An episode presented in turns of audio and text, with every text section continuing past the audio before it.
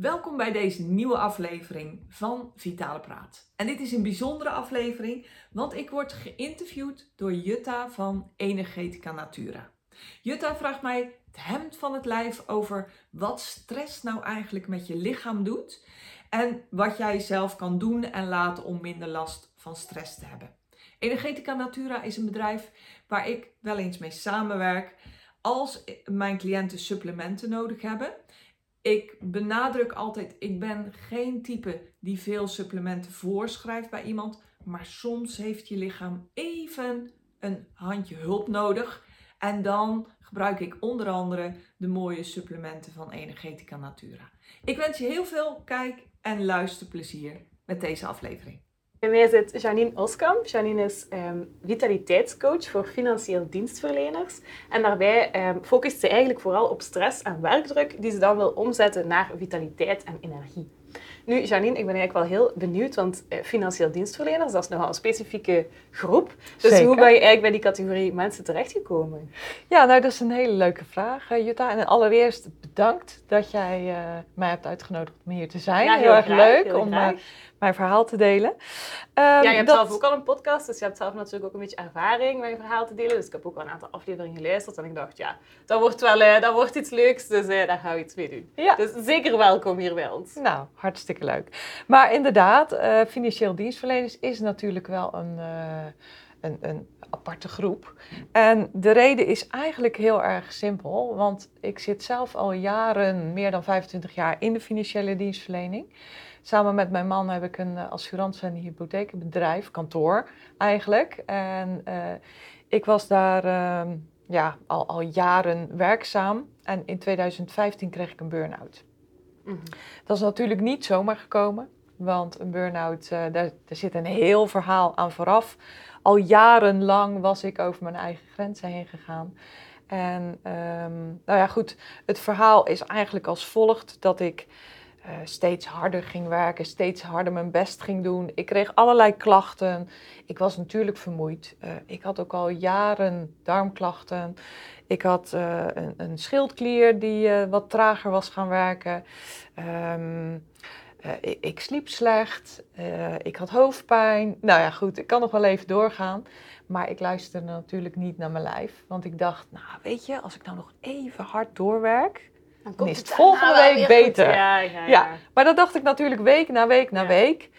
En uh, op een gegeven moment, ik weet het nog heel erg goed, op 8 juni 2015 uh, zat ik op kantoor en ik kwam uit een hypotheekgesprek. En uh, ik zwaaide die klanten uit. Ja, succes hè, je hoort van mij, zo aan de deur. Ik deed de deur dicht en in een ooghoek zag ik mijn collega naar me zwaaien. Joh, Janine, kom je zo? Ik heb even een vraag. Ik zeg, ja, ik kom er zo aan. Ik, je ziet me zo. Dus ik liep naar mijn bureau. En ik, ik keek op mijn computer wat er allemaal nog stond. En ik dacht, oh, en in een ooghoek zag ik zo de foto van mijn kinderen staan die op mijn bureau staat. En um, nou, ik zag ook mezelf daarop staan. Die foto die was gemaakt net nadat ik bij de vader van mijn kinderen was weggegaan. En ik zag ook gewoon toen al de, de, de zorg op mijn gezicht. Ik voelde me super verantwoordelijk. En uh, ja, goed, dat, dat was wel de, het gevoel wat toen overheerste. Ja. Mijn collega kwam naar me toe gelopen en ze zei: eh, Janine, ik heb een aantal telefoontjes gehad. Wil je die en die en die nog terugbellen? Ik zei ja, tuurlijk. En ik dacht: Oh, ga ik dit allemaal doen? Ik weet het echt nog heel erg goed. Ineens Um, kwam het allemaal binnen. Ineens. Hè? Ja. En, en uh, zij zei tegen me: Joh, en dan, ik heb ook nog een afspraak gemaakt om 11 uur, want er was nog een gaatje in je agenda. Toen voelde ik nog weer zo. En de telefoon rinkelde en ik zag dat het een. Uh, een geldverstrekker was, een bank. Ik zat op dat telefoontje te wachten en ik pakte de telefoon op en ik kon helemaal niks meer uitbrengen. Oh. Oh. Ik, er kwam geen geluid meer uit mijn keel. Ik werd misselijk, draaierig, het werd zwart voor mijn ogen en het was klaar. Het was gedaan. Ja. Nou goed, ik werd wakker of ik kwam weer een beetje bij uh, terwijl ik onderweg was naar de huisarts. En uh, lang verhaal kort, die vertelde mij, Janine, je hebt twee opties. Of ik laat je opnemen in het ziekenhuis, Of jij belooft me echt dat je 100% stil gaat zijn en op de bank gaat liggen. En ik heb natuurlijk voor dat laatste gekozen. Het is wel heel heftig om zoiets te moeten horen van je huisarts. Was heftig, maar uiteindelijk... Maar je voelde het ook zelf dat het heftig was. Nou ja, weet je, ik heb gewoon zelf uh, veel te lang ben ik over mijn grenzen heen gegaan. Ja. Dus ik lag daar op die bank, hè, braaf te zijn, wat de huisarts had gezegd. En dan komt dat zo langzaam, langzaam, langzaam binnen en uh, maak je de optelsom en denk je van ja, ik ben echt heel erg verkeerd bezig geweest. Met de beste bedoelingen natuurlijk. Met de beste bedoelingen, want ik dacht ja, volgende week is het beter, volgende week is het minder. Ja. Nou, als ik nu terugkijk, hè, had ik gewoon torenhoge stress, was het gewoon veel te veel en uiteindelijk ook allemaal aan mezelf te wijten. Hè? En dat is ook het mooie, want als het je eigen schuld is, dan kan je er ook zelf wat aan veranderen. En dat is wat ik op dat moment op die bank ook besloot. Ik dacht, zo gaat het niet meer verder. Het kan niet verder, maar ik wil ook niet meer zo verder. Dus toen ben ik um, scholing gaan doen. Ik zal het verhaal een beetje kort maken, want dan zit hier volgende week nog. Verhaal. Volgende week is misschien wel lang, maar tot nu toe ben ik nog helemaal mee. Ja, dus toen ben ik gaan uh, scholen. Eigenlijk eerst een beetje als afleiding. Ik dacht, dat is Iets leuk, anders, dan kan ik mijn zinnen verzetten. Ja. Toen had ik mijn diploma gehaald en toen dacht ik, ja, maar ga ik dit nu in de kast leggen of ga ik er wat mee doen? Ja. Toen dacht ik, nou weet je, als ik nou eens voor de grap een praktijkje begin. Of voor de grap. Voor de Ja, grap. Laten we dat ja, eens doen. Dat, dat dacht ik. Toen ben ik dat gaan doen en eigenlijk kreeg ik best heel snel klanten, steeds meer en meer klanten. En zo is het eigenlijk gekomen dat ik anderen ben gaan helpen. Hè. Dus dat was de eerste stap in mijn eigen bedrijf. Ehm, toen dacht ik na verloop van tijd van, ja, ik ben zelf ondernemer eigenlijk al vanaf mijn 24ste. Dus dat zit echt in me, hè, het ondernemerschap. Ja. En ik dacht, ja, ik wil eigenlijk denk ik het liefst ondernemers gaan helpen. Want die hebben dezelfde valkuilen als ik. Juist. Ik ken dat als geen ander en kan ze dus op die manier ook het beste helpen. En toen ben ik het eigenlijk nog verder gaan specialiseren naar financieel dienstverleners. Ja, ja. En nu help ik dus ondernemende professionals en bedrijven in de financiële dienstverlening om vitaal te werken. Zo is hoe ik het noem. ja. Dus vitaal leven en werken, eh, hoe doe je dat nou? ja, en wat verstaan we daar dan onder vitaal? Want ik denk dat iedereen zich wel een voorstelling kan maken bij vitaal zijn. Heel positief, je voelt je goed. Maar wat, hoe definieer jij dan vitaal leven en werken? Ja, nou, dat is wel een hele mooie vraag. Want de meeste mensen denken bij vitaliteit aan eten, drinken, Mhm. bewegen. Sommige mensen pakken er dan ook nog slaap bij en een aantal ontspannen. Maar dan heb je het ook wel gehad. Hè? Want mensen denken vitaliteit zijn eigenlijk die dingen. Ja. Maar het is zoveel meer. En ehm, het heeft te maken met voel je je goed in je leven zoals je dat nu hebt. Dus heb je een fijn huis? Heb je misschien wel een fijne relatie met een partner, met de mensen om je heen? Eh, hoe is de relatie met jezelf? Ehm, hoe, hoe heb je je boel op orde? Heb je überhaupt je leven op orde? Hoe is het met je zelfontwikkeling en je zelfwaardering? Hoe is het met waardering van anderen? Hoe is het met je ambities? Zit dat allemaal waar jij het wil? Ja, Eigenlijk is dat in een notendop vitaliteit. het is heel alomvattend. Het is dus Je hele leven, eigenlijk ja. heeft heel veel te maken met vitaliteit. Ja. Nou, en de groep ehm, die ik dus vooral bedien, want ik zeg ook met nadruk vooral, omdat Mhm. er ook mensen uit andere branches eh, bij mij aankloppen en die help ik ook met alle plezier als dat kan.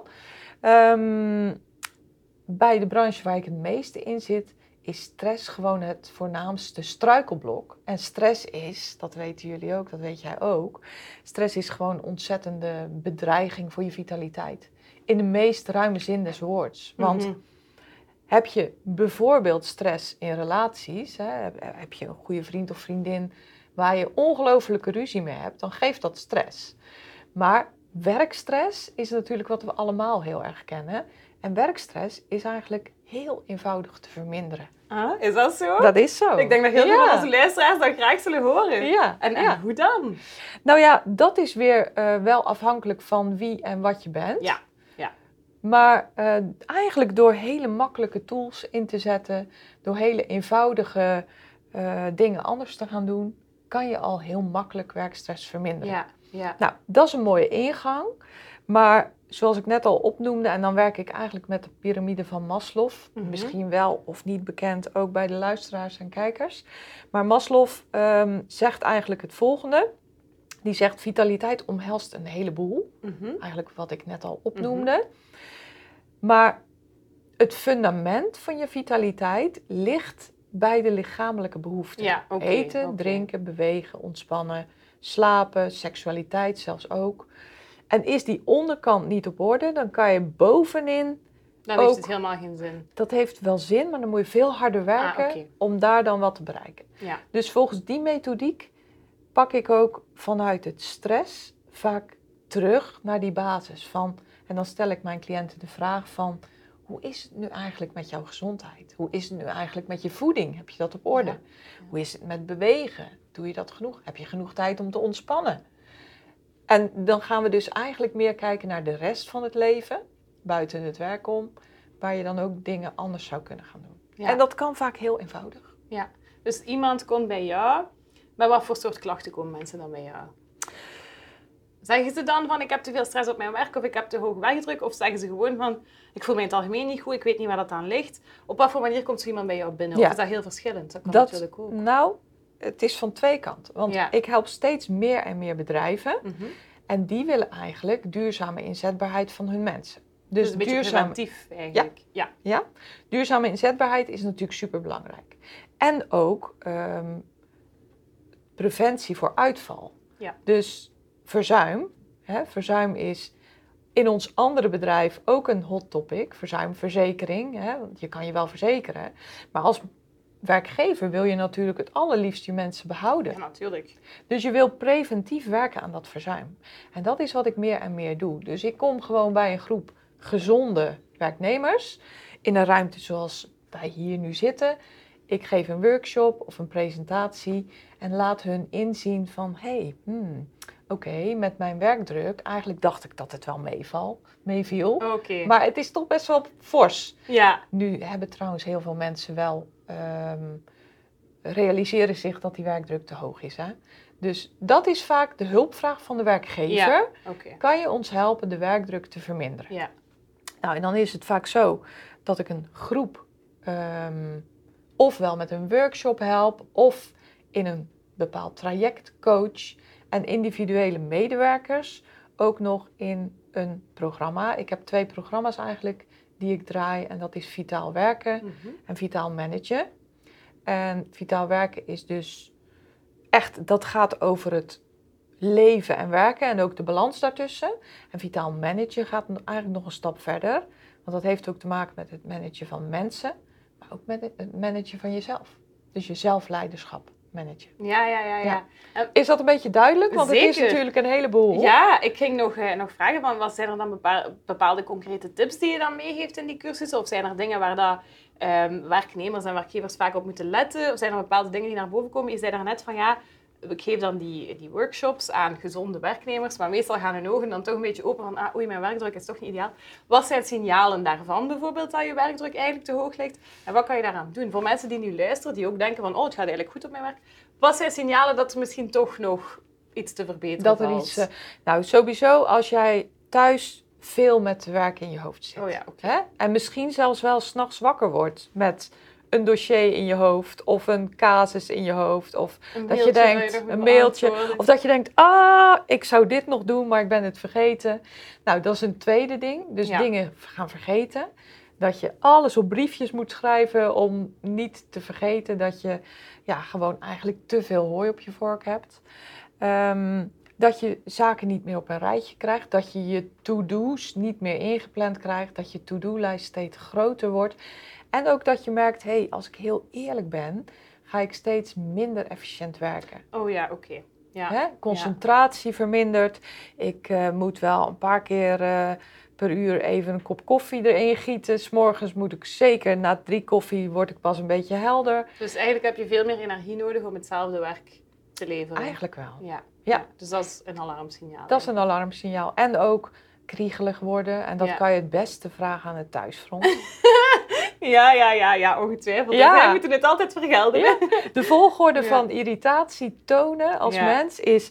Je klanten, die, daar kan je het het langst voor Ja, die verbergen. zijn koning natuurlijk. Gelukkig, Ja, gelukkig. Daarna je collega's en daarna het thuisfront. Hè? Dus ehm, als je collega's het al merken, Dan dan, is is het eigenlijk al wel laat. Nou, als je klanten merken, dan is het foute boel. ja. Hè? Ja. Dan, eh, Ja. dan kan je maar beter eh, direct hele Ja. grote maatregelen gaan nemen. En als je dus nog in dat eerste stadium zit, dat je partner en misschien al je collega's het een beetje merken, wat zijn dan stappen die je zelf kan ondernemen? Ehm, sowieso ga eens goed kijken van, hey, kan ik misschien hulp vragen? Ja, oké. Hulp vragen aan ten eerste je werkgever. Ga eens gewoon met hem of haar om de tafel om te kijken waar je je werkdruk zou kunnen verlichten. Vraag aan je collega om je te helpen waar hij of zij kan. En vaak is het zo, als er veel werkdruk is, dat die collega het ook heel erg druk heeft. Dus Ja. praat erover met elkaar. Ehm, ga wat hele simpele dingen doen, zoals bijvoorbeeld een uur lang de telefoon niet aannemen zelf, maar om en om met je collega voor elkaar de telefoon aannemen. Ga vaker nee zeggen tegen, ja, dat kan ik niet voor je besluiten. Prioriteiten stellen. eigenlijk Prioriteiten stellen. Ja, want alles waar je nee tegen zegt, zeg je ja tegen iets anders. Dat is altijd een, een eye-opener. Ja, voor veel het- mensen. Inderdaad, vind ik een goedje. Het is niet dat je altijd maar ja zegt dat je dan eigenlijk productiever bent. Integendeel. Sterker nog, achter iedere ja zit een nee. Ja. En dat is even een doordenkertje. maar als je ja zegt bijvoorbeeld tegen een afspraak in jouw vrije tijd, zeg je nee tegen je vrije tijd. Ja. Zeg je misschien wel nee tegen een afspraak met vrienden. Zeg je misschien wel nee tegen een uurtje sporten. Ja. Zeg je misschien wel nee tegen een boek lezen. Dus iedere ja heeft ook een nee in zich en andersom. Dus als jij een keer nee zegt tegen die baas die jou komt vragen of je alsjeblieft wil overwerken, wat overigens een goede zaak is hè, om ja tegen je baas te zeggen, maar dan zeg je nee tegen die dingen die ik net zei en Ja. zeg je nee tegen die baas, zeg je ja tegen. Want soms lijkt het gemakkelijker om gewoon ja te zeggen van alles wat ze mij doen. Oké, ik doe het allemaal, ja, ja, ja. Maar eigenlijk is het niet altijd de gemakkelijkste oplossing, zeker niet op lange termijn, om altijd maar ja te zeggen. En als je je realiseert dat je impliciet dus ook altijd nee zegt, Ja, dan is het al... wordt het makkelijker Ja. om die nee te zeggen. Want eigenlijk zeg je met iedere ja of nee altijd een ja en nee. Ja, En ik merk aan de mensen die ik begeleid ja, dat als je dat bedenkt, dat het ook al makkelijker is om die nee uit te spreken. ja. ja Kan je dat voorstellen? Ik kan me dat heel goed voorstellen, Ja, want heel veel mensen hebben het moeilijk met nee te zeggen. En als je dan denkt van ja, maar als ik ja zeg, zeg ik eigenlijk ook nee. Dus ik zeg sowieso al nee, dus misschien kan ik toch nee zeggen. Misschien kan ik het dan beter maar tegen dit nee ja, zeggen. inderdaad. Ja, dat vind ik een hele goeie. Dus dat is één. En ehm, ja, dan moet ik even, ga ik even mijn workshop langs. Ja. Ehm, ga nu eens kijken welke taken echt wel nodig zijn. Ja. Hè? Want eh, dat praatje bij de koffieautomaat is heel gezellig. En is verleidelijk om dat uit te breiden. Zeker als je moe bent. Je hebt nog heel veel te doen. Je hebt geen overzicht. Maar eh, misschien moet je nee zeggen tegen dat praatje. Uitstelgedrag. Ja, Ja. want als je dan dat praatje doet, ga je misschien ook op het einde van de dag schuldig voelen van oei, ik heb nog niet genoeg gewerkt en dan overwerken. Als je dat praatje niet doet, kan je misschien wel vroeger naar huis. Ja. Zeg je ook ja tegen Ja, andere dingen. ja. Ik had toevallig afgelopen vrijdag weer een workshop. Dus ik denk nu, waar mensen ook altijd heel erg eh, een inzicht van krijgen, is eh, als ik zeg van ga, ehm, ga eens echt goed kijken welke werkzaamheden nodig zijn. Sommige doe je al jarenlang, maar ja, het zijn ook een beetje uit de tijd geraakt. Ik kan daar nu geen voorbeeld van geven hoor. En, het is de laatste concrete tip, ga s'morgens starten met iets waar je ongelooflijk tegenop ziet. Ja, heb een boek en ik weet even niet te schrijven, maar het boek heet Eat That Frog. Nou, ik zie dat dan altijd al helemaal voor me. We zitten toevallig ook. Een kikker, slik die kikker gewoon s'morgens als eerste in. Hij glibbert naar binnen en je walgt ervan. want Maar- dan... Dan is het gedaan, hè? Ja, En ja, dan Ja, merk je dat als je start met iets waar je echt tegenop ziet, wat je, waar je eigenlijk niet aan wil denken, en je hebt het gedaan, dan kom je al in een soort van flow. Flow vind ik een enorm je, jeukwoord, maar je, iedereen weet wat ik daarmee ja, bedoel. ja, Want dan denk je, ah wauw, heb ik gedaan. En dan, dan zit je al een soort in een positieve energie. En dan voel je je al productief en dan nodig je Precies. misschien uit om de rest van de dag nog productiever Ja. te zijn. Terwijl als je de kikker zo uitstelt naar het einde van de dag, zit je Dan misschien zit de hij hele tijd tegen altijd- de kikker aan te hikken. Ja, die zit Ja. op het puntje van je bureau te kijken naar jou en je denkt, ah, die moet nog. eh. ja. ja. ja. Dus als je daarmee start, Ja, dat is een hele goede tip. Dat is het allerbeste wat je kan doen. Dankjewel. Werkt voor mij als een trein. Ja, super. Ja. dus dat waren nu een aantal concrete tips. En je zei daarnet ook dat je dan soms in individuele trajecten gaat met mensen. Wat zijn dan dingen die daar bijvoorbeeld uitkomen? Ja, dat is, dat is wel mooi dat je dat vraagt. Want mensen denken vaak, ja, maar ik ben gezond, ik mankeer niks. En dat is natuurlijk, eh, in, ja, als, je, als je het goed bekijkt ook wel zo. Hè? Want Mhm. iemand functioneert gewoon, is gezond, gebruikt zelfs soms helemaal geen medicatie of wat dan ook. Maar als je dan met mensen in gesprek gaat, dan blijkt dat ze toch wel vaak hoofdpijn hebben. Of dat ze toch eigenlijk, als ze heel eerlijk zijn, altijd om drie uur s'nachts wakker worden. Ja. Of als je doorvraagt, dat zeker ontlasting, wat voor mensen echt wel een beetje lastig is Maar om wij daarover te praten. te praten. Maar zeker Maar wij in deze praten podcast, daarover, we geen taboes Nee. zeker niet over ontlasting. Nee, precies. Nou ja. Laat je maar gaan. Ehm, de eerste studie die ik heb gedaan was orthomoleculair darmtherapeut. Ja. Eh, heb ik hier de darmtherapie eh, zelfs gedaan. Dus eh, hartstikke mooie opleiding Dit ook. is geweldig, ja. Dus ik vraag eigenlijk altijd naar de ontlasting. Dan Ja. zeg ik altijd, weet je, eh, nu komt er een beetje een bijzondere vraag. Maar geneer je niet, want eh, ja, dan had ik maar een vak moeten kiezen. Hè. Het is mijn keuze om over poep te praten. En, maar ontlasting is natuurlijk zo een prachtige eh, ja, show van je lijf. Ja, het het is een beetje een raar woord. Ja, het maar is waar. Hij, dat vertelt zoveel. Dus dan hebben we het erover, ja, als ik heel eerlijk ben, ja, ik heb eigenlijk altijd wel obstipatie Ja. en ook wel eh, last van aanbijen Mhm. eh, en buikpijn. Ja, opgeblazen buik. Aan het eind van de avond eh, ben ik drie maten groter. En, Mhm. nou ja, goed, al die hè, bekende klachten, bij jou denk ik wel bekende klachten. zeker. Ehm eczeem is ook vaak, maar ja, dat heb ik al heel mijn leven. Of Ja, astma, ja, ja. maar daar ben ik mee geboren. Hè? Dus als je dan dieper met mensen in gesprek gaat, dan komt daar van alles naar boven. Ik Mhm. heb, mag ik een voorbeeld geven? Zeker. Ik zal niet eh, de exacte naam gebruiken, want dat doe ik natuurlijk niet. Maar een mooi verhaal is dat van Anneke. Anneke die eh, kwam bij mij en eh, kwam ook uit een workshop. En ehm, nou ja, goed, de- haar werkgever had besloten dat zij bij mij een traject ging doen omdat zij gewoon ernstig vermoeid was. Ernstig vermoeid. Dus het was En- heel specifiek voor haar, dat Ja. traject. Ja. ja, ja, vitaal werken. Ja. Dus hoe kan ik nu eigenlijk met concrete tips ervoor zorgen dat ik me gezonder ga voelen, beter in mijn vel ga zitten? En Anneke kwam bij me en we gingen in gesprek. En toen bleek ook wel dat die vermoeidheid heel ernstig was. Maar dat, dat ze ook slecht sliep.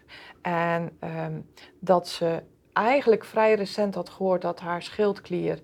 Nou, ze hoefde nog geen medicatie, maar dat zat toch ook wel een beetje aan de trage kant eh, werkte. Nou, voor mij is een trage schildklier Een de alarmbellen Ja. van je lichaam. Dat die eigenlijk. Want voor mij, zoals ik er naar kijk, als een schildklier traag werkt, dan zegt je lichaam eigenlijk: slow down. Ga nou eens langzaam aandoen. Hallo, hoor je mij? vertragen alvast. Vertragen. Ja. Ik geef je vermoeidheid Mhm. en dan ga je wel langzamer. Oh, nou doet ze het nog niet. Weet Ja, je wel? Dat lichaam Ja. gaat van allerlei dingen bedenken om jou duidelijk te maken dat je het rustiger aan moet doen. Nou, met Anneke in gesprek en ik maak ook gebruik van eh, bloedonderzoek. Dus wat bleek? Ten eerste bleek ze overgevoelig te zijn voor een aantal voedingsmiddelen. Hè. Ik bekijk dan met, eh, met behulp van intolerantieonderzoek of er aanwijzingen zijn dat dat immuunsysteem reageert op bepaalde voeding. Dat was bij haar het geval. Wat ook alweer heel veel energie kost. Ja. hele dag staat dat Ja, immuunsysteem aan en moet hij werk verzetten om, eh, om de stoffen te weren waarvan hij denkt hè, dat het gevaar is. Dus die staat een hele dag, die soldaten, die staan een hele dag aan. Ehm, nou, met Anneke echt dus diep gedoken in hoe zij naar zichzelf kijkt. Zelfwaardering eh, was ook heel erg bergafwaarts gegaan omdat ze op het werk niet meer voor elkaar kreeg wat ze wilde doen. Nou ja, dat gaat dan natuurlijk van kwaad tot erg. En ehm, ik heb Anneke eerst en vooral aangeraden om gezond te gaan eten. Want als ik mensen de vraag stel, eet je gezond? Dan zegt iedereen, ja hoor, ik eet gezond. ja, ja, ja, ja. En dat is ook dat is niet kwaad bedoeld hoor, want dat klinkt nu een beetje eh, niet zo aardig, maar zo bedoel ik dat helemaal niet. Maar ik heb dus geleerd om die vraag niet meer te stellen, maar om gewoon te vragen van, goh, kan je me eens vertellen wat je zo op een dag eet? Ja. En wat bleek, lang verhaal kort, Anneke nam veel te weinig eiwitten. Oh, oké. Dus eh, eh, zij had een eiwitbehoefte van zo'n 70, 80 gram per dag. Dat is helemaal niet boeiend. Maar zij nam nog niet de helft van die eiwitten. Nou, ook dat maakt je al vermoeid. Want eiwit is een bouwstof. Ja, als je de bouwmaterialen niet hebt, Wat om, kan je dan eh, wat kan Ja. je dan nog? Daardoor waren ook haar hormonen van slag. Onder andere. Niet alleen maar van dat, maar als je niet de juiste voeding in dat lichaam stopt, kan je ook niet de spullen maken die je nodig hebt om de fabriek te draaien, toch? Nee, het spreekt voor zich. Haar neurotransmitters lagen eraf, eh, serotonine veel te laag. Eh, dan is natuurlijk ook de melatonine laag. Hè? Want waarschijnlijk weten luisteraars dit, maar eh, serotonine is de voorloper van melatonine. Ja. In ieder geval heb je om melatonine te kunnen Ja. maken serotonine Ja. nodig. Ook haar En dopamine. melatonine heb je natuurlijk nodig om goed te kunnen Om te slapen, juist. Ja. Dankjewel, dankjewel. Jutta. Ja. Melatonine is het inslaaphormoon en heb je ook nodig om te kunnen doorslapen. Eh, dopamine was ook veel te laag, dus ze was helemaal niet daadkrachtig. Ja, dopamine is het hormoon om... Dus, Ja. dus toen ik met haar in gesprek ging, dacht ik... Oh, maar deze lieve Anneke heeft niet geleefd, maar heeft alleen maar overleefd. Ja, ja. Nou, ze is gezonder gaan eten.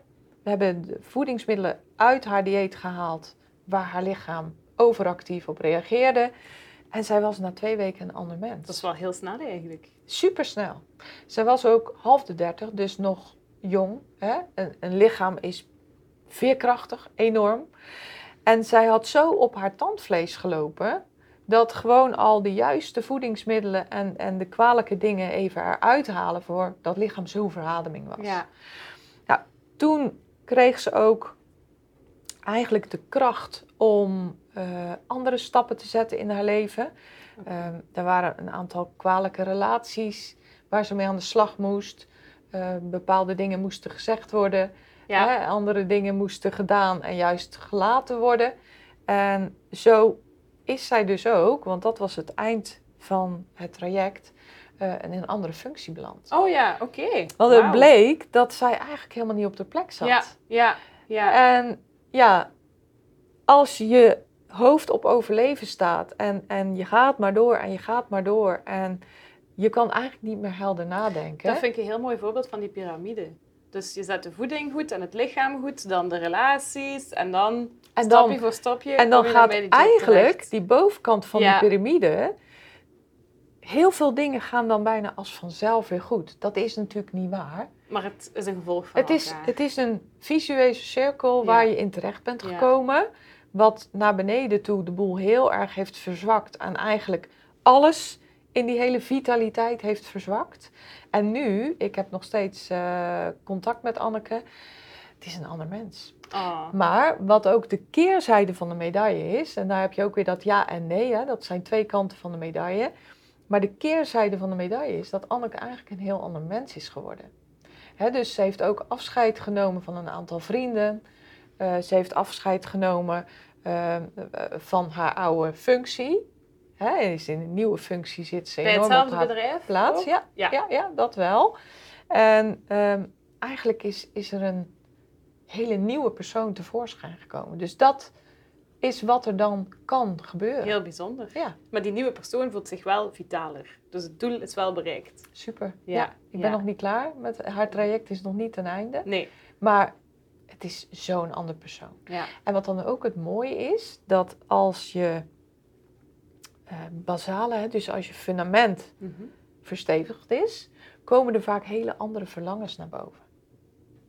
Een, een ander mooi voorbeeld is van Mirella.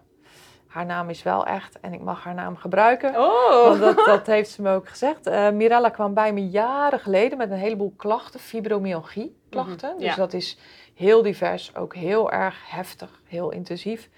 En nou, lang verhaal kort, haar traject was heel succesvol. Ook met intoleranties, voeding goed, maar ook gedrag, meer nee durven zeggen, hulp durven vragen, enzovoorts, enzovoorts.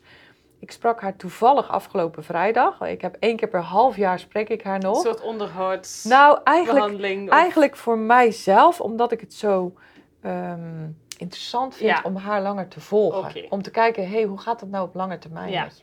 En het mooie is dat zij steeds grotere doelen krijgt.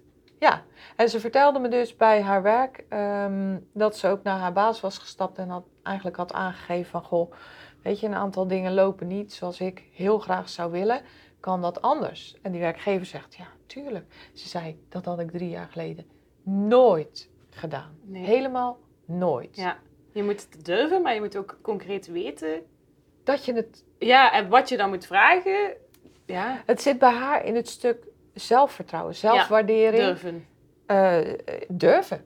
Durven en ook doen. Hè? Ja. Want, eh, ja goed. De- dus bij Mirella is dat een prachtig voorbeeld. Zij is gaan paardrijden, haar oude passie. Maar zij kon dat helemaal niet meer vanwege fibromyalgie. Zij zei toen ook tegen me, ja, ehm, ik dacht paardrijden, dat is voor mij echt niet meer weggelegd. Ze rijdt nu paard en ze vertelde me, was een heel mooi verhaal. Ze zat 's morgens op haar paard en dat paard was een beetje weer bast, barstig. Ze zei, een paard voelt feilloos aan hoe jij je voelt. Dus die probeerde mij uit. Ze zei, en ik heb gezegd tegen dat paard, ik ben de baas, klaar. Klaar ermee, we gaan het zo doen en niet anders. Ze zei, en toen dacht ik, dit moet ik op mijn werk ook doen. Ah ja. Ze zei, ik dacht, natuurlijk niet op dezelfde Nee, manier. nee, nee. Maar waarom kan ik nu dat paard wel duidelijk maken dat ik. ehm, ik kon hem iets heel duidelijk maken. Dus dan kan ik dat op mijn werk ook. Dus dat is natuurlijk een prachtige metafoor ook om mee te nemen. Zeker. Wat zij eigenlijk heeft geleerd, heeft niks meer met voeding te maken. Hè? Nee, heeft nee, ook niks meer met voedingsstoffen te maken. Maar nee. zij is als mens gewoon heel erg geëvolueerd. Ja, In haar doen en laten. En het begint eigenlijk allemaal bij dat fundament van die begint bij voeding. dat fundament. Daar wil ik nog eens naar teruggrijpen, want ik vind dat heel opvallend. We hebben al een aantal afleveringen gemaakt. En telkens komt toch weer die voeding naar voren. Hoe belangrijk dat die voeding is. En dus ik was al in de voorbereiding van dit gesprek, had ik al gedacht van misschien moet ik toch die vragen stellen. Is er een verband tussen voeding en stress? Ja, het lijkt me heel duidelijk dat dat verband er is. Kunnen we daar misschien nog ietsje dieper op ingaan? Want Zeker. Daarnet heb je gezegd van ja, bepaalde intoleranties die er zijn, maar zijn er zo nog dingen? Waar moeten mensen op letten? Waar kunnen mensen op letten? Wat komt er vaak naar voren? Ja, Nou, heel bazaal. Als je gaat kijken, als ik nu 100 mensen hier van straat zou plukken en ik zou bij die 100 mensen voedingsanamnese afnemen, zie je dat, nou, ik zal het voorzichtig zeggen, maar meer dan de helft te weinig eiwitten binnenkrijgt. te weinig eiwitten. Dus die denken dan als ze gezond leven, Ja? de dingen die ze eten zijn allicht ook gezond, Ja, dat maar kan te goed. weinig eiwitten. Maar te weinig eiwitten. En vooral met alle trends die er zijn hè, tegenwoordig. Eh, ik- Dieettrends dan? Dieettrends. Ja, So- ja, sorry. Dat is ja heel dat goed dat je dat vraagt. Eventjes verduidelijken. Ehm, vegan bijvoorbeeld eh, is prachtig qua gezonde voedingsmiddelen die daarin zitten. Maar om vegan genoeg eiwit binnen te krijgen is een uitdaging. Dus alleen al in die groep zitten er ongelooflijk veel mensen die te weinig eiwit nemen. Maar toevallig nam ik vanmorgen nog een voedingsanamnese af bij een hele nieuwe cliënt. En die bleek dus ook een eiwitbehoefte te hebben van 70 tot 80 gram. Die nam 20 tot 30 gram per dag. Oei. Dan ben je al moe. Ja. Dan heeft je lichaam al stress. Om het even op die stress.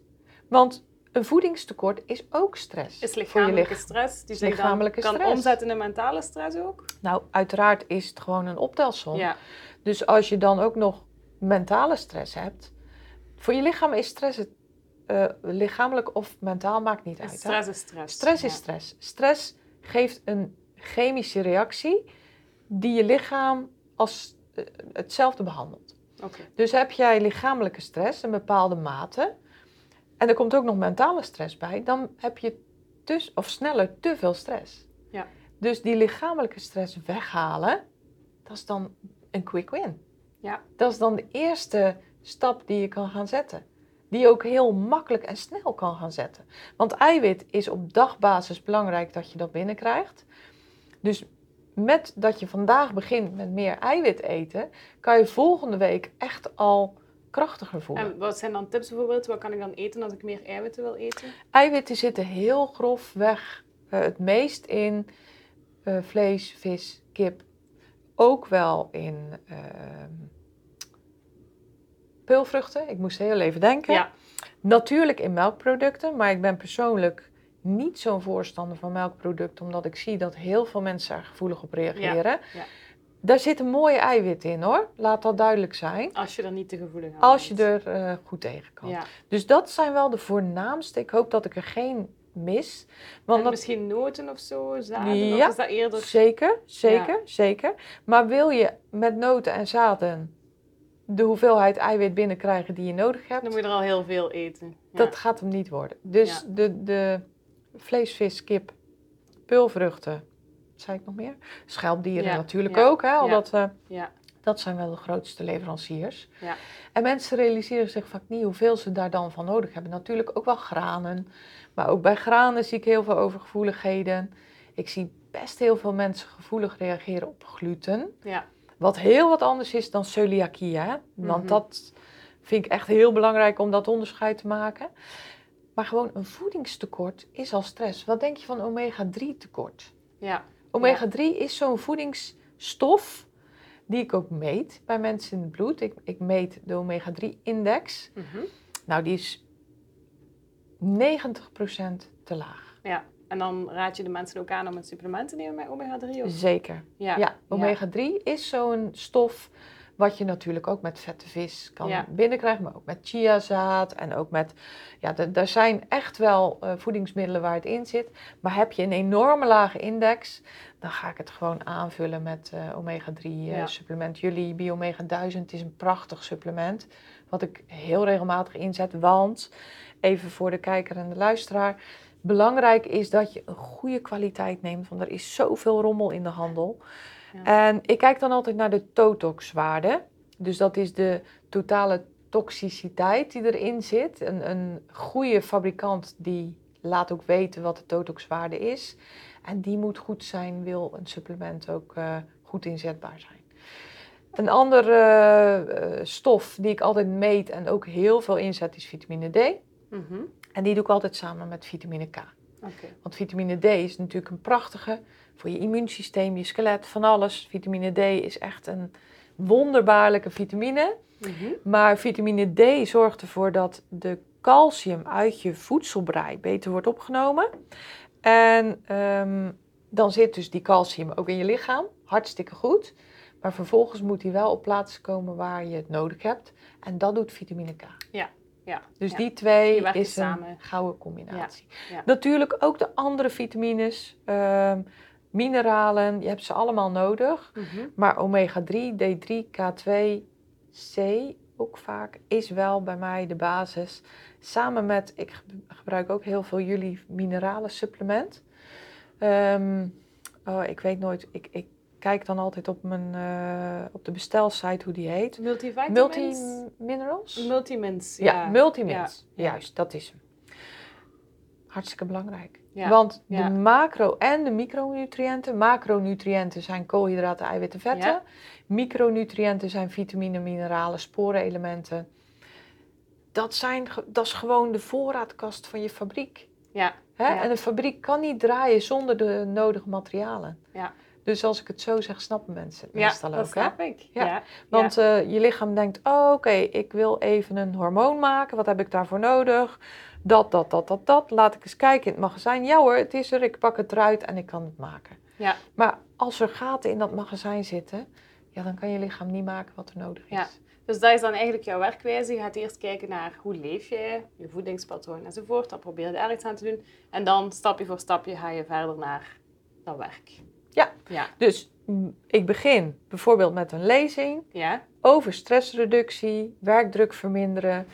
Eh, dan geef ik een heel klein tipje van de sluier door uit te leggen. Zorg dat je je basis op orde hebt. Mhm. En eh, dan raak ik in gesprek met individuele mensen, vaak ehm, de leiding van het bedrijf. En eh, die geven aan of wel of niet interesse is in individuele trajecten. En in die individuele trajecten duiken we de diepte in. Ja. Ja. Dat is mooi. eigenlijk in de ja. notendop wat ik doe. Ja. Ja. Oké, dankjewel. En, en lezingen voor grotere zalen eh, doe ik ook, maar dat is dan meer om inzicht te geven in, ja, als je het goed bekijkt, hebben we inderdaad wel veel stress. En Ja. wat kunnen we daar nou aan doen? Ja, ja. En dus stress, inderdaad, we hebben wel veel stress. Wordt ook altijd eigenlijk gezien als iets vrij negatiefs. Is dat ook altijd iets negatiefs of kan dat soms ook voordelen hebben, stress? Want ons lichaam doet dat misschien toch al met een reden. Stress is nodig om in leven te blijven. Ja. ja. Maar dat zouden we bijna vergeten. Hè? Dus Ja, ja we willen vraag, altijd zo weinig mogelijk stress, maar is dat altijd wel het streven eigenlijk? Nee, dat is een heel goede vraag, Jutta. Dank je wel daarvoor. Stress is natuurlijk gewoon nodig om te leven. Ja. Alleen, hoe is stress bedoeld? Ja. Nou, als je kijkt naar je lichamelijke eh, functie, dan is stress bedoeld, stresshormoon, adrenaline, cortisol. Dat zijn twee hormonen die jou eigenlijk alerter maken, sterker maken en zorgen dat je kan presteren. Mhm, mhm. Dus ik geef altijd het voorbeeld, als ik een presentatie moet geven, heb ik stress. Ja. En dat is goed, want dat maakt dat ik alert ben, dat ik meer energie heb. Hè? De- Het bloed stroomt naar mijn spieren, Naar je Dus- hersenen. naar je hersenen. Dus ik ben ta, ik sta helemaal aan. Ehm, en tijdens die presentatie kan ik daardoor heel goed presteren. Ook zo met de sportwedstrijd. Een sporter die is gespannen voor een wedstrijd en dat is goed. Mhm. Want dat maakt dat hij een explosie aan energie kan vrijgeven. Hè? Eh, Als je vroeger eh, een, een leeuw op je af zag komen, kon je zomaar in een boom klimmen. Dat zou je normaal gesproken niet kunnen, maar door die Door die explosie stress. van stresshormonen kan dat. Maar alle drie de voorbeelden die we nu geven, dus de presentatie, de sportwedstrijd en de leeuw die je- op jou afkomt, dat heeft een begin en een eind. En eh, laat dat nou eens maximaal een uur duren. Dat is al lang. Ja, ja, het is kort. kort Het is kort. Ja. En dan gaat de stress naar beneden, je Ja. ontspant, Ja. stresshormonen zakken. Ja. En dan kan je lichaam weer verder met de rest van je leven. ja. Dus ja. Want stresshormonen hebben een enorme impact op de processen in je lichaam. Alleen al als voorbeeld je maag-darmstelsel. Iedereen kent dat ook wel. Als je heel erg gespannen bent, wat doet je lichaam dan? Of je wordt misselijk. Sommige Ja. mensen worden misselijk. Ja. Krijg diarree. Ja. Dat, eh, maar we zouden het toch eh, gerust over poep hebben. ja hoor. Ehm, of je krijgt een steen op je maag. Ja. Je verteert niet meer. Je vertering valt stil. Dat klopt ja. ook. Want je lichaam denkt, oh, wacht. is nu niet belangrijk. Even iets belangrijkers. Darmen, jullie komen zo weer aan, beurt, aan de beurt. Als, als het over is, dan kunnen jullie weer. Nou, als het inderdaad over is, geen centje pijn meer, die vertering gaat verder. En er is een kleine onderbreking, maar niet erg. Maar als je altijd stress hebt, ja. dan loopt er dus een heleboel mis. ja. Dus kortdurende stress, positief, helpt ons te functioneren. Super. Chronische stress, niet goed. Killing. Ha, Killing. Killing. Oké. Ja. Waar kan dat dan toe leiden eigenlijk zelfs, die stress? Oh, tot, tot zoveel. Maar, maar als ik even weer naar de darm ga, want Ja. dat, eh, sowieso is onze darm een, een onderschat orgaan. Hè, we- we- op verjaardagen zeg je niet van, goh, hoe is het nou met jouw darm? En Eigenlijk zouden we dat weten naar de wel, wc? Duke. Ja, ja. Dus, dus eh, dat, dat- dat, is, dat geeft ook niks, want het is een, een beetje een verborgen eh, lichaamsdeel. Maar zo belangrijk, want uiteindelijk is het het orgaan waarmee je je voorraad binnenkrijgt. Hè? Om eventjes weer naar die fabriek te gaan. Dus wat je er hierin stopt, dat is misschien ook nog wel een eye-opener voor de mensen thuis, is je kan hier allerlei gezonde dingen in stoppen. Maar als die darm het niet goed doet, dan komen die gezonde dingen ook weer Toch in het toilet. ja. Dus dan heb je niets meer en niets minder dan dure poep. Dan kan je nog gezond eten, maar Dan kan je zo gezond eten, maar als dat van binnen niet goed werkt, dan heb je alsnog pech. Hè? Ja, Dan is ja. het alsof de vrachtwagen voorbij de fabriek rijdt, vriendelijk zwaait en tutert en weer doorgaat. Ja, dan heb je nog geen voorraad. Dat is eigenlijk wat er dan gebeurt. Stress heeft heel veel invloed op je darm, wat ik net ook al zei. Hè? Op het moment dat er veel cortisol in de periferie is in je lichaam, dan schakelt die darm eigenlijk een soort van uit. Een lichaam werkt nooit zwart-wit, dus het is altijd een beetje minder en een beetje meer dat het werkt. Ook nog verschillend per mens. Maar eigenlijk functioneert je darm minder goed. Nou, stel nu, die darm doet het om wat voor reden dan ook niet. Je hebt bijvoorbeeld minder vrijzetting van verteringsenzymen. Hè? Verteringsenzymen zijn eigenlijk stofjes die je voedingsstoffen in stukjes knippen, waardoor het door je darm naar binnen toe opgenomen kan worden in je lichaam. Ja. Als je niet genoeg knippertjes hebt, ja, dan kan het niet worden opgenomen in je lichaam. Heb je een tekort. En dat geeft weer stress. Hey, Ja, hoe mooi is dat? zijn we weer. Ja. Dus dan kom je in een visueuze Ja. cirkel terecht. Steeds meer stress, steeds meer stress. En dan kan het bijvoorbeeld zelfs leiden tot auto-immuniteit. Oké. Eh, auto-immuunziekten. ehm, dat is natuurlijk, nu, nu pak ik wel direct eh, een hele grote hè, van het uit het schap van- aan ziektes. Maar eh eczeem, een, een, een darm die wat meer doorlaatbaar wordt. Een lekke darm gebruik ik niet graag, want Mhm. als je darm echt lek is, dan zit je niet meer overeind. Dan lig je hè, misschien wel tussen zes plankjes. Dus een lekkende darm wordt in de volksmond gezegd, maar eigenlijk is het een darm die wat erosie vertoont, die, die doorlaatbaarder wordt, waardoor er stofjes naar binnen gaan Die niet binnen moeten zijn. die niet binnen moeten zijn, Ja. waardoor je immuunsysteem aangaat. Dat immuunsysteem vergelijk ik altijd met brandweermannetjes. Oh. Eigenlijk is het een brandweerkazerne. Hè? Je immuunsysteem heeft een signaalfunctie. Eigenlijk eh, is, is de functie van je immuunsysteem om indringers buiten te houden. Nou, ik zie dat dan altijd voor me. Ik ben een beelddenker. Als brandweermannetjes in een kazerne, hè, die moeten uitdrukken als er brand is. Nou, als je immuunsysteem een indringer ziet, dan slaat het alarm. Nou, die brandweermannen, je ziet ze al voor je in dat pak, hup, Ja, ja, ja, langs, die, langs eh, langs die paal, paal, ah, sirene aan en gaan. Nou, als je immuunsysteem steeds meer stofjes vanuit de darm binnenkrijgt, die eigenlijk niet binnen moeten komen, dan zijn die brandweermannetjes nog maar net terug op de centrale En dan weer. moeten ze weer. Wat denk je? Ze Dan krijgen een burn-out op Ze krijgen duur. een burn-out. Ja. Nou, en wat gebeurt er met die brandweermannetjes? Ja, die krijgen eerst wallen onder hun ogen, maar, maar ja, je, je gaat door. Hè? En ze werken wel in ploegen, maar ah, maar het wordt steeds eh, erger en erger Mhm. en erger. En op den duur, zo gaat dat ook met jou en mij, als we continu aan het werk zijn, Ja. dan krijgen we waanbeelden. Oh. Hè?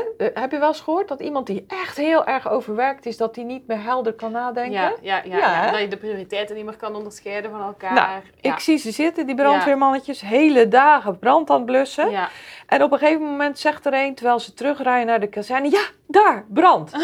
En die anderen denken, ja, ik zie het niet, maar ik ben moe, dus kom, we gaan, maar. we blussen. Dat is Oh, auto-immuniteit. oké. De verkeerde dingen blussen. De verkeerde dingen blussen. Want het was geen brand, dat dat brandweermannetje zag, maar gewoon een lichaams-eigen stof. En dat is auto-immuniteit. Je lichaam gaat zich verzetten, gaat afweer inzetten tegen lichaams-eigen zaken. Ja. En dan heb je de pop aan dansen. ja, dat is een heel mooi, heel visueel voorbeeld Dus, inderdaad. Ja. Hè, het, je, je immuunsysteem raakt overbelast, kan niet meer helder nadenken. Het immuunsysteem kan eigenlijk niet nadenken, maar ik, ik vergelijk het daarmee. En gaat de lichaams-eigen dingen aanvallen. En dan ben je natuurlijk echt heel ver van huis.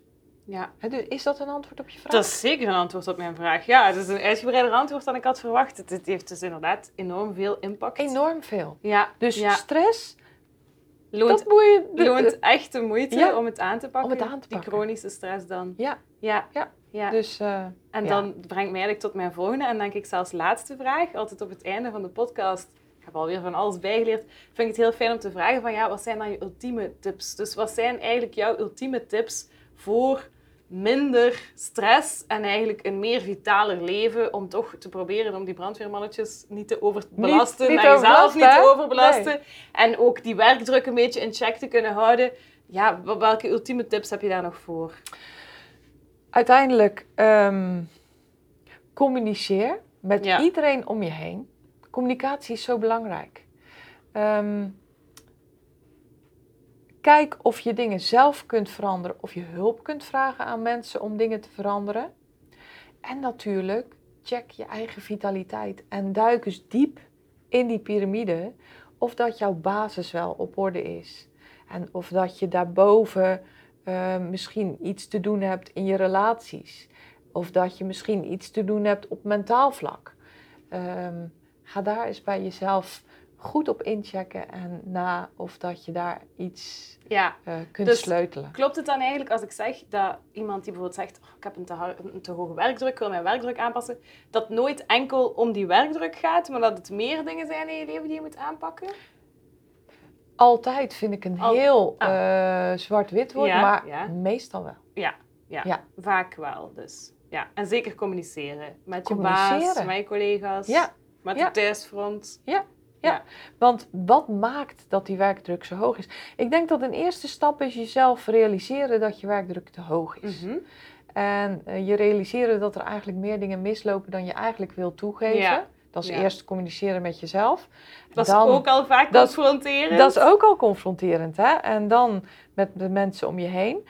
En dan is goed gaan kijken van, hé, hey, waar op welke vlakken heb ik iets te doen? Ja. En dat is vaak verrassend een ander vlak dan je in eerste instantie denkt. Al is natuurlijk die werkdruk verminderen ook een heel groot ding. Ja, En waar je heel snel dingen kunt winnen. ja. Ja. Maar wij linken stress ook vaak aan werk. Maar misschien is het ook niet alleen maar dat werk, maar is het ook de combinatie tussen werk en leven. Want ja, we hebben werk natuurlijk ook nog een heel leven. Zeker. En het is die balans ook Ja. een beetje vinden. Ja. En weet, heb jij dag in dag uit hoofdpijn en of buikpijn, is dat ook al stressvol voor je Ja, lijf. ja, Heb je dan ook nog een druk op je werk, dan is die werkdruk sneller te hoog dan wanneer je lichamelijk goed in je vel zit. ja, ja. Of als er privé dingen gebeuren, Zeker. dat zorgt natuurlijk ook voor Ja. stress. Ja. ja. Dus Dankjewel, Janine. Ik heb echt enorm veel bijgeleerd. Ik vond het heel verhelderend. Ik hoop dat de luisteraars er ook iets van opgestoken hebben. nou, Eh, dankjewel dat ja. ik hier mocht zijn. Ik, Ik ben vind het heel super fijn om hier te Ik zijn. vond het ook Dus, fijn. Ik eh, ben blij dat je naar hier ja. bent gekomen, helemaal. Ik hoop dat deze aflevering waardevol wa- voor je was. Dat je ervan hebt geleerd, dat je er dingen van op hebt gestoken en misschien wel een inzicht hebt gekregen. Mocht je nou denken, hé, hey, weet je, dit gaat over mij. Ik zou hier wel meer van willen weten. Neem dan gerust contact met me op. Je kan een afspraak in mijn agenda plannen op janineoskamp.nl slash gesprek. Je kan dan een dag en tijd kiezen die voor jou past. Je mag me natuurlijk ook altijd mailen of op social media eh, benaderen met een persoonlijk bericht. Ik wens je natuurlijk, zoals altijd, een hele mooie fijne dag en heel graag tot de volgende aflevering.